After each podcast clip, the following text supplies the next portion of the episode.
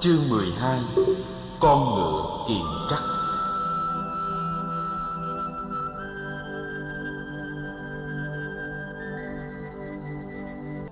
Sức khỏe của Gia Du Đà La trở lại bình thường. Và nàng đã có thể bắt đầu lại công việc. Tuy rằng nàng để khá nhiều thì giờ lo cho La Hầu La. Your brain needs support, and new Ollie Brainy Chews are a delightful way to take care of your cognitive health. Made with scientifically backed ingredients like Thai ginger, L-theanine, and caffeine, Brainy Chews support healthy brain function and help you find your focus, stay chill, or get energized. Be kind to your mind and get these nootropic chews at ollie.com. That's O-L-L-Y.com. These statements have not been evaluated by the Food and Drug Administration. This product is not intended to diagnose, treat, cure, or prevent any disease. Một sáng mùa xuân nọ, Sa nặc đánh xe sông Mã đưa Tất Đạt Đa và Gia Du Đà La đi ra ngoại thành du ngoạn. Theo lời khuyên nhủ của bà Kiều Đầm Chi, La Hầu La cũng được ẩm theo và một cô thị nữ tên là Ratna cũng được đi theo để săn sóc bé. Nắng ấm đã lên, lá cây xanh mơn mởn, hoa nở khắp nơi, những cây vô ưu và những cây hồng táo nở hoa đầy mình. Chim chóc ca hát bốn phía. Sa nặc cho xe đi chậm. Có những người dân quê nhận ra được Tất Đạt Đa và Gia Du Đà La. Họ đứng dậy, đưa cả hai tay lên dãy. Xe đã ra tới bờ sông Hằng. Bỗng nhiên, Sa nặc diềm cứ ngựa lại. Mọi người nhìn về phía trước mặt. Một người đang nằm chận dưới đường. Tay chân người đó co quắp lại, toàn thân người đó run rẩy, miệng người đó không ngớt kêu rên. Tất Đạt Đa nhảy xuống, lại gần. Sa nặc cũng buộc cương ngựa vào thành xe, nhảy xuống. Người nằm bên đường là một người đàn ông, tuổi chưa tới ba mươi. Tất Đạt Đa cầm lấy tay người ấy và ngước mắt hỏi Sa nặc. Người này trúng gió phải không Sa nặc? Người hãy giúp ta so bóp và đánh gió cho ông ta. Sa nặc lắc đầu. Thưa Điện Hạ, đây không phải là triệu chứng của người trúng gió đâu. Người này mắc phải chứng dịch hạch. Chứng này hiện chưa có thầy thuốc nào biết cách chữa hết. Khổ chưa? Ta có nên chở ông ta về cho người y xem xét không? Thái tử Tất Đạt Đa nhìn kỹ lại người bệnh. Dạ không nên, thưa Điện Hạ. Bệnh này ngự y cũng không trị nổi đâu. Mà bệnh này lại hay lây lắm á. Nếu ta chở người này lên xe thì bệnh có thể lây tới lịnh bà và lây tới cả cậu La Hầu La. Thậm chí lây tới cả Điện Hạ nữa. Xin Điện Hạ buông tay người ấy ra đi, nguy hiểm lắm. Tất Đạt Đa vẫn không buông tay người bệnh. Chàng nhìn tay người bệnh rồi nhìn lại tay chàng. Chàng biết chàng là một người mạnh khỏe. Nhưng nhìn thấy người bệnh trạc tuổi mình đang nằm trước ngưỡng cửa của cái chết bao nhiêu sự tự hào về sức khỏe và sự may mắn của riêng mình đột nhiên tan biến hết nơi chàng. Từ bờ sông, bỗng có tiếng khóc than vọng lại. Chàng đưa mắt nhìn lên. Lại một đám ma, lại một vàng quả. Tiếng độc kinh đã vọng lên, xen lẫn với tiếng khóc than. Và tiếp đến là tiếng phần phật của vàng lửa bốc cháy. Tất đặt Đa nhìn xuống, thì người bệnh dưới chân mình đã tắt thở. Hai con mắt ông ta trợn trừng. Chàng đặt bàn tay người ấy xuống, đưa tay vuốt mắt người chết. Khi đứng dậy, thì chàng thấy Gia Du Đà La đã đứng sẵn sau lưng chàng, không biết từ lúc nào. Nàng nói giọng nhỏ nhẹ. Xin điện hạ xuống rửa tay dưới bến sông. Sa nặc à, ngươi cũng nên xuống sông rửa tay đi. Rồi chúng ta đánh xe vào sớm báo cho nhà chức trách địa phương biết để họ lo liệu. Cuộc du hành mùa xuân tới đây là chấm dứt. Tất Đạt Đa bảo Sa Nặc đánh xe trở về cung điện. Trên đường về, không ai nói với ai một lời nào.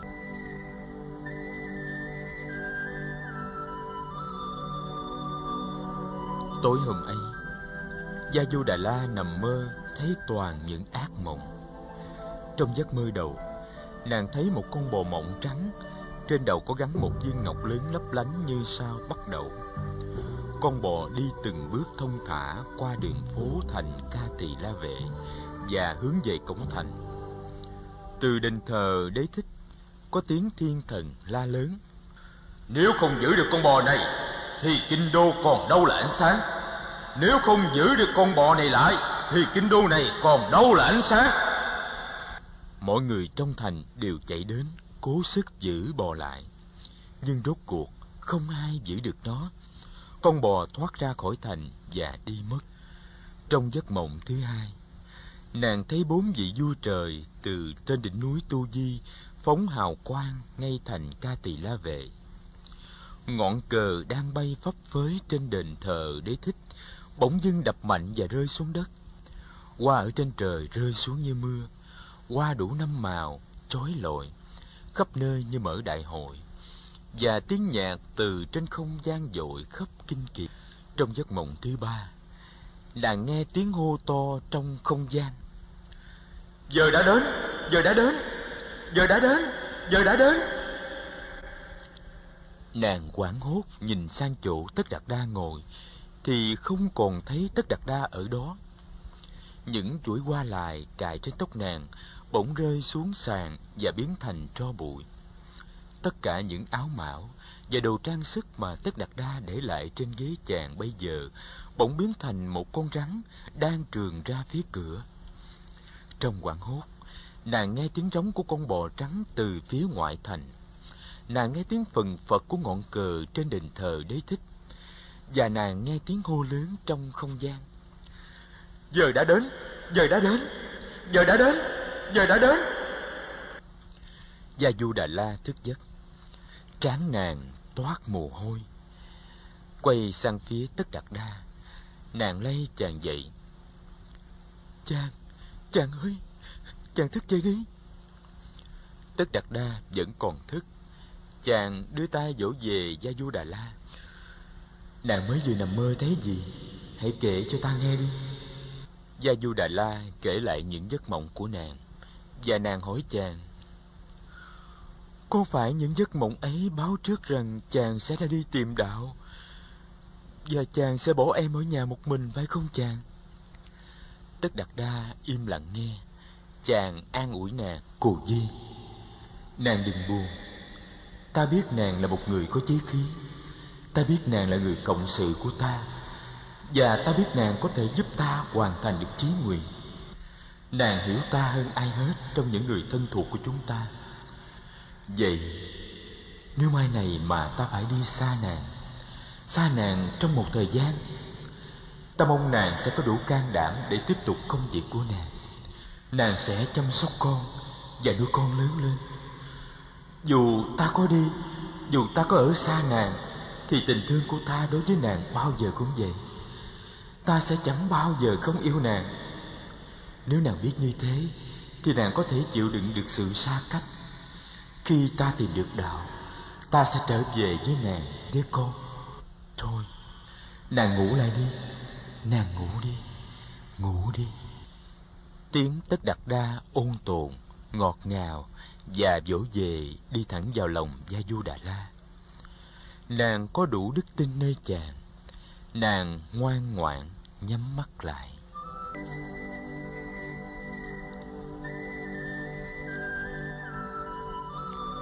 Sáng hôm sau Tất đặt Đa vào gặp vua cha. Chàng Thưa phụ dương con xin phép phụ dương xuất gia để tìm đạo. Vua tịnh phạn giật mình. Tôi đã từng nghĩ đến biến cố có thể xảy ra này Nhưng vua chưa bao giờ nghĩ nó sẽ xảy ra một cách đột ngột như vậy. Look, Bumble knows you're exhausted by dating. All the must not take yourself too seriously and 6-1 since that matters. And what do I even say other than hey?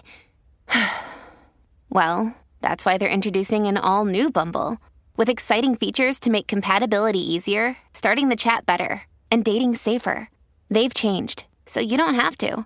Download the new Bumble now. Trầm ngâm hồi lâu, Ngài nhìn con rồi nói Ngày xưa, trong dòng họ ta, thỉnh thoảng cũng có người đi xuất gia làm sa môn. Nhưng không có ai bỏ nhà ra đi vào tuổi của con cả. Ai cũng đợi đến sau tuổi 50 Tại sao con không làm như vậy? Con của con còn nhỏ, Và nước nhà đang trông cậy vào con Thưa phụ dương Một ngày con ngồi trong cung, Cũng như một ngày con ngồi trên đống lửa, Tâm con không an thì làm sao con có thể đáp ứng lại sự trông cậy của phụ dương Của nước nhà, Cũng như của bất cứ ai? Con thấy ngày tháng qua rất mau. Tuổi trẻ của con cũng vậy. Con xin phụ dương cho phép con Con nên nghĩ đến Sơn Hà xã Tắc. Con nên nghĩ đến ta. Nghĩ đến Gia Du Đà La. Và nghĩ đến đứa con mới sinh ra của con. Tâu phụ dương Chính vì con nghĩ đến cho nên con mới xin phép phụ dương cho con ra đi. Con đi đây không phải là để cho một mình con. Con không ích kỷ đi trốn tránh nhiệm vụ của con.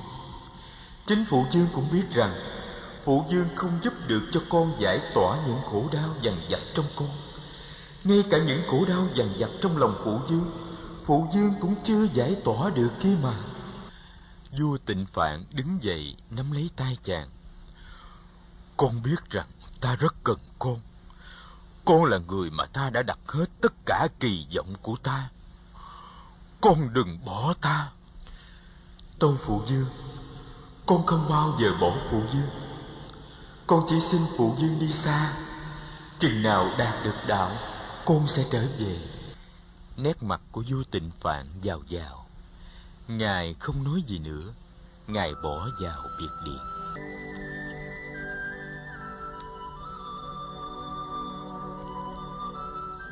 Chiều hôm đó Hoàng hậu Kiều Đàm Di qua ở lại suốt buổi với gia vua đại La. Cũng chiều hôm đó Ưu Đà Di, bạn của Tất Đạt Đa đến chơi. Chàng rủ theo đề bà Đạt Đa A Nan Đà, A Nậu Lâu Đà, Kim Tỳ La và Bạc Đề Hy. Những người trai trẻ đòi tổ chức cuộc vui Ưu Đà Di đã mời được đoàn vũ công tài ba nhất trong kinh thành đến đèn đuốc được thắp lên sáng rực cả cung điện. Phu nhân Kiều Đàm Di cho Gia Du Đà La biết là Ưu Đà Di đã được vua cho triệu tới và giao trách nhiệm làm đủ mọi cách để ngăn Tất đật Đa bỏ nhà ra đi. Cuộc vui tối nay nằm trong chương trình hành động của chàng. Gia Du Đà La ra lệnh cho các thị nữ đi lo thức ăn và thức uống, cùng các nhu cầu khác cho cuộc vui và nàng ở lại bên trong đàm đạo với phu nhân Kiều Đàm Di, trong khi bên ngoài công viên Tất Đạt Đa tiếp đãi các bè bạn. Hôm đó là ngày trăng tròn. Khi tiếng nhạc của cuộc vui bắt đầu trỗi dậy, thì trăng cũng bắt đầu nhô lên trên rặng cây phía trời đông nam. Phu nhân Kiều Đàm Di tâm sự với Gia Du Đà La cho tới khuya mới về cung an nghỉ. Khi đưa bà ra sân, Gia Du Đà La thấy trăng đã lên tới đỉnh đầu. Cuộc vui còn tiếp diễn với tiếng trống, tiếng nhạc và tiếng nói cười. Đưa hoàng hậu Kiều Đầm Di ra khỏi ngõ. Nàng trở vào đi tìm Sa Nặc. Người hầu cận này đang ngủ. Nàng đánh thức Sa Nặc dậy, thầm thì. Có thể đêm nay thái tử cần đến ngươi. Hãy chuẩn bị cho con kiền trắc yên cương đầy đủ. Và cũng nên chuẩn bị một con ngựa khác cho chính ngươi. Nghe chưa? Thua lệnh bà thái tử đi đâu vào giờ này? Ngươi đừng có hỏi. Cứ việc chuẩn bị như lời ta dặn, Vì thái tử có thể cần đến ngươi trong đêm nay. Sa nặc dân dạ đi vào tàu ngựa. Gia Du Đà La đi trở vào trong cung. Nàng sắp đặt sẵn giày nón và áo dạ hành cho thái tử. Nàng lại đi lấy thêm một chiếc chăn mỏng để đắp thêm cho La Hầu La. Rồi nàng thay áo và lên giường. Nằm trên giường nàng lắng nghe tiếng nhạc, tiếng ca, tiếng nói và tiếng cười. Cuối cùng, cuộc vui tan. Có lẽ mọi người đều đã tìm nơi an nghỉ. Gia du đà la nằm yên, lắng nghe sự im lặng trở về trong cung cấm. Nàng nằm yên chờ đợi, nhưng lâu, rất lâu, nàng vẫn không thấy tất đặt đa đi vào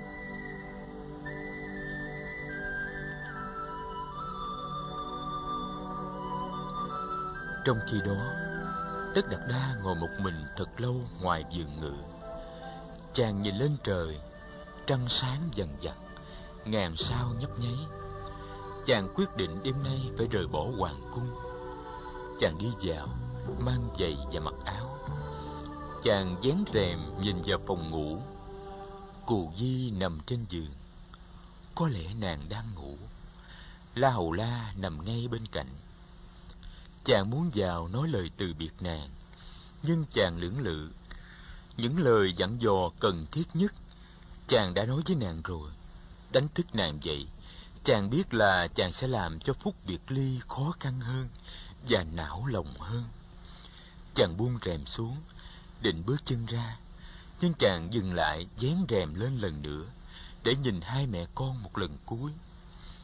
Chàng nhìn thật kỹ, như để thu lấy thêm một lần nữa cái hình ảnh quen thuộc và thân yêu ấy. Cuối cùng, chàng buông rèm, bước ra. Khi đi ngang qua phòng khánh tiết, tất đạt đa thấy bọn vũ nữ nằm ngủ la liệt và ngã nghiêng trên nệm thảm. Đầu tóc họ sổ tung, có người mở rộng miệng ra như những con cá chết.